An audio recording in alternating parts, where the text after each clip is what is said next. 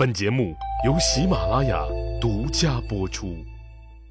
上集咱们说了，汉宣帝刘病已下了一封全面颂扬他曾祖父汉武帝刘彻老刘头的诏书，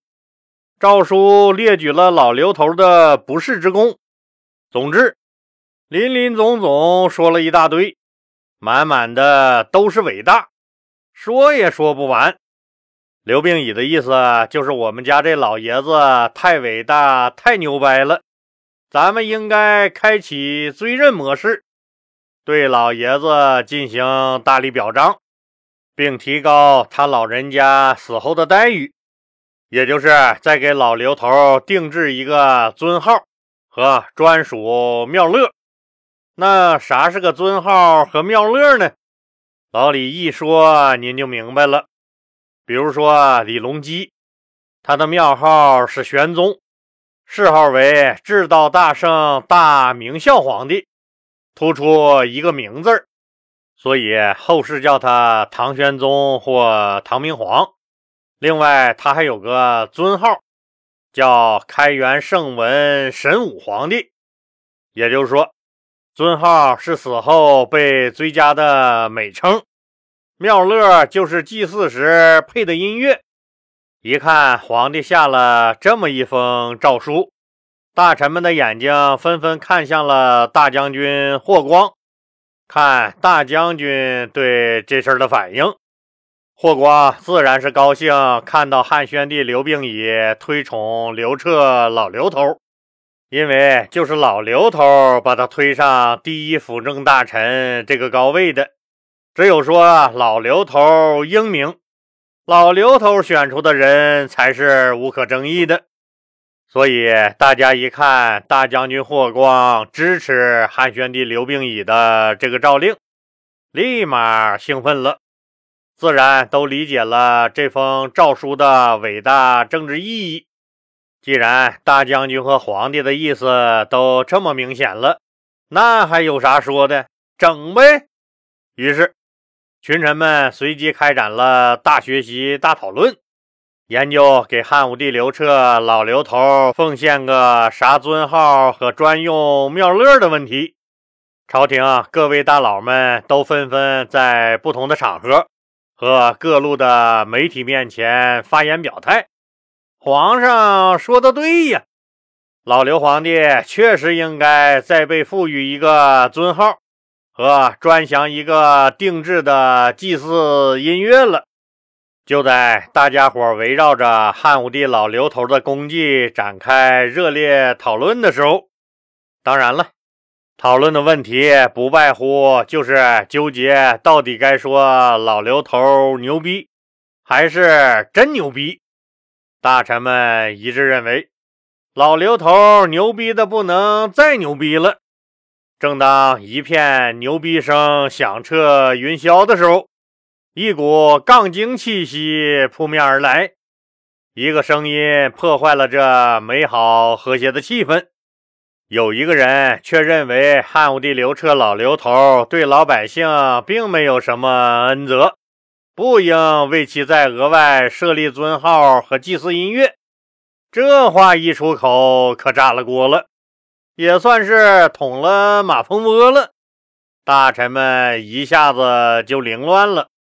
这个提出反对意见的人是不是个傻叉？人家高高兴兴在这讨论喜事的，这货的一句话愣把这件喜事整得丧气十足。要知道，违抗了大将军霍光和汉宣帝刘病已的最高指示和否定伟大先帝功绩的风险，傻子都知道。这罪名最次那也得是砍头，这货那到底是大脑缺氧了，那还是大脑里面缺脑了？那这个公然说老刘头对老百姓毛功德没有，不应该享受尊号和庙乐的二杆子加杠精是谁呢？这个人就是长信少府夏侯胜。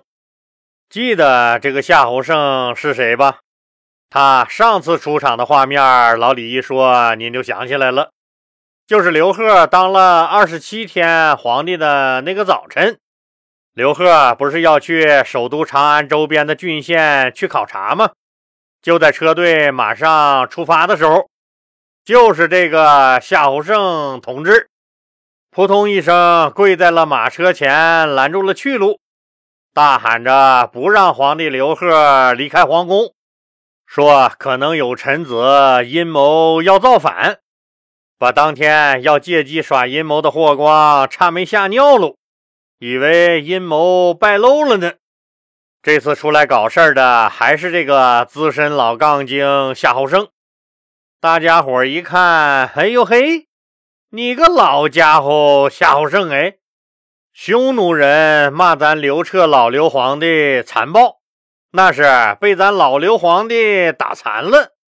南越人、朝鲜人、西域人说咱老刘皇帝不好，那是老刘皇帝把他们征服了。你夏侯胜也跟着这些人说老刘皇帝的坏话，你这就是歪嘴子吹喇叭，邪气冲天，你这就是给境外势力递刀子，你的屁股坐得很歪呀，你夏侯胜啊！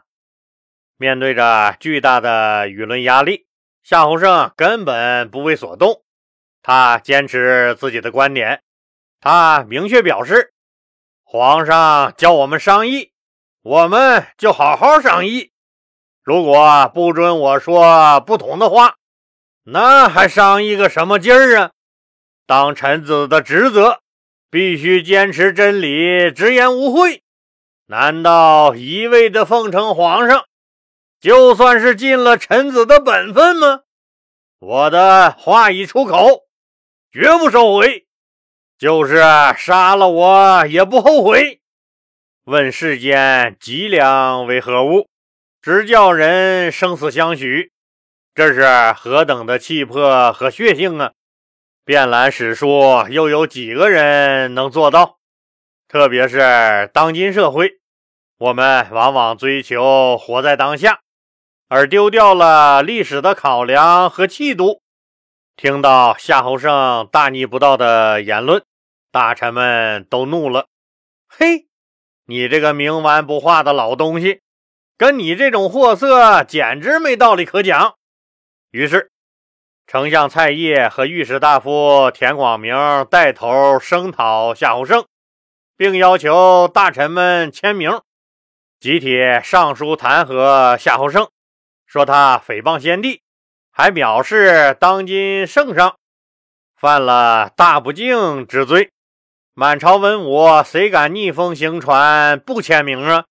就是有意见那也不敢说呀，只能随大溜签上自己的名字。没想到又出了一个刺儿头，这个人就是丞相府的秘书长，也就是上集老李讲的那个公平执法、宽厚待民的丞相长史黄霸。他表示自己支持夏侯胜的观点，并拒绝在弹劾夏侯胜的联名书上签字。他还说，一个有骨气的人不应该不问是非，只顾自己的利益。结果受了刺激的大臣们决定顺手把黄霸这个不合群的家伙也打倒搞臭。于是夏侯胜不再寂寞了，弹劾的名单上又多了一个名字，黄霸。汉宣帝刘病已下了命令，把夏侯胜和黄霸扔进了监狱。幸运的是，汉宣帝刘病已一向宽容，虽然夏侯胜冲撞了自己，反对自己的诏令，但刘病已并没有按照惯例把夏侯胜和黄霸按大逆不道之罪处死，并夷三族，而只是关押了起来。这下子好了，朝堂上和谐了，大臣们在喜气洋洋的气氛中通过了汉武帝刘彻老刘头尊号和妙乐的提案，尊刘彻老刘头为世宗，定圣德舞和文史五行之舞为他的祭祀专用乐曲。可能听到这儿，听友们又糊涂了。刘彻老刘头不是孝武皇帝汉武帝吗？这又出来个世宗是个啥意思？老李一说您就明白了。刘彻驾崩以后，他的谥号是孝武皇帝，所以叫汉武帝，这是他的谥号。而现在汉宣帝刘病已给他加的尊号世宗，就是他的庙号。也就是说，刘彻老刘头谥号孝武，庙号世宗。这个世宗的庙号您是不是听着很熟悉？对喽，爱看清宫戏的小伙伴们都应该知道吧。清朝雍正帝的庙号也叫世宗，虽然谥号和庙号都是皇帝死后才会有的，但是这两者并不能一概而论。简单的说，谥号是后人根据死者生前事迹评定的一种称号，也就是死后人们给他的评价，有褒贬之意。这个谥号可不是只是皇帝或者国王才能有，地位高的人都是可以有的。而庙号是皇帝或国王死后在太庙祭祀时追尊的名号。这么看来，一般来说，庙号只能是一国元首、皇帝或国王才能有的尊号，所以谥号和庙号不是一个概念。当然了，三个臭皮匠还能顶个诸葛亮，具有创新和钻营精神的大臣们，觉得只是单单依照皇帝的诏书办理，那是远远不够的，也是显不出自己对皇上和大将军霍光忠心的。于是大臣们建议给老刘头多立庙宇进行祭祀。汉宣帝刘病已自然同意，随即要求在汉武帝刘彻老刘头生前巡视过的四十九个郡国都建立世宗庙，老百姓永远供奉，世世代代铭记他老人家的伟大功绩。咱们再翻回头来说说夏侯胜和黄霸这俩倒霉蛋儿，哥俩都被判了死刑，立即执行那种的，在监狱一个号子里关着，可却一直等不来砍头的消息。前面老李说了，黄霸是个法学专家，而夏侯胜更是经学名家。夏侯胜是研究儒家经典著作《尚书》的大夏侯学的开创者，是一位学识渊博的大儒。要说整个大汉朝谁最爱学习，还得说人家黄霸同学，缠着夏侯胜教他学习《尚书》的理论，把个老夏侯胜都气乐了。夏侯胜对他说，皇上都已经判了咱们死刑了，没准明天就该掉脑袋了，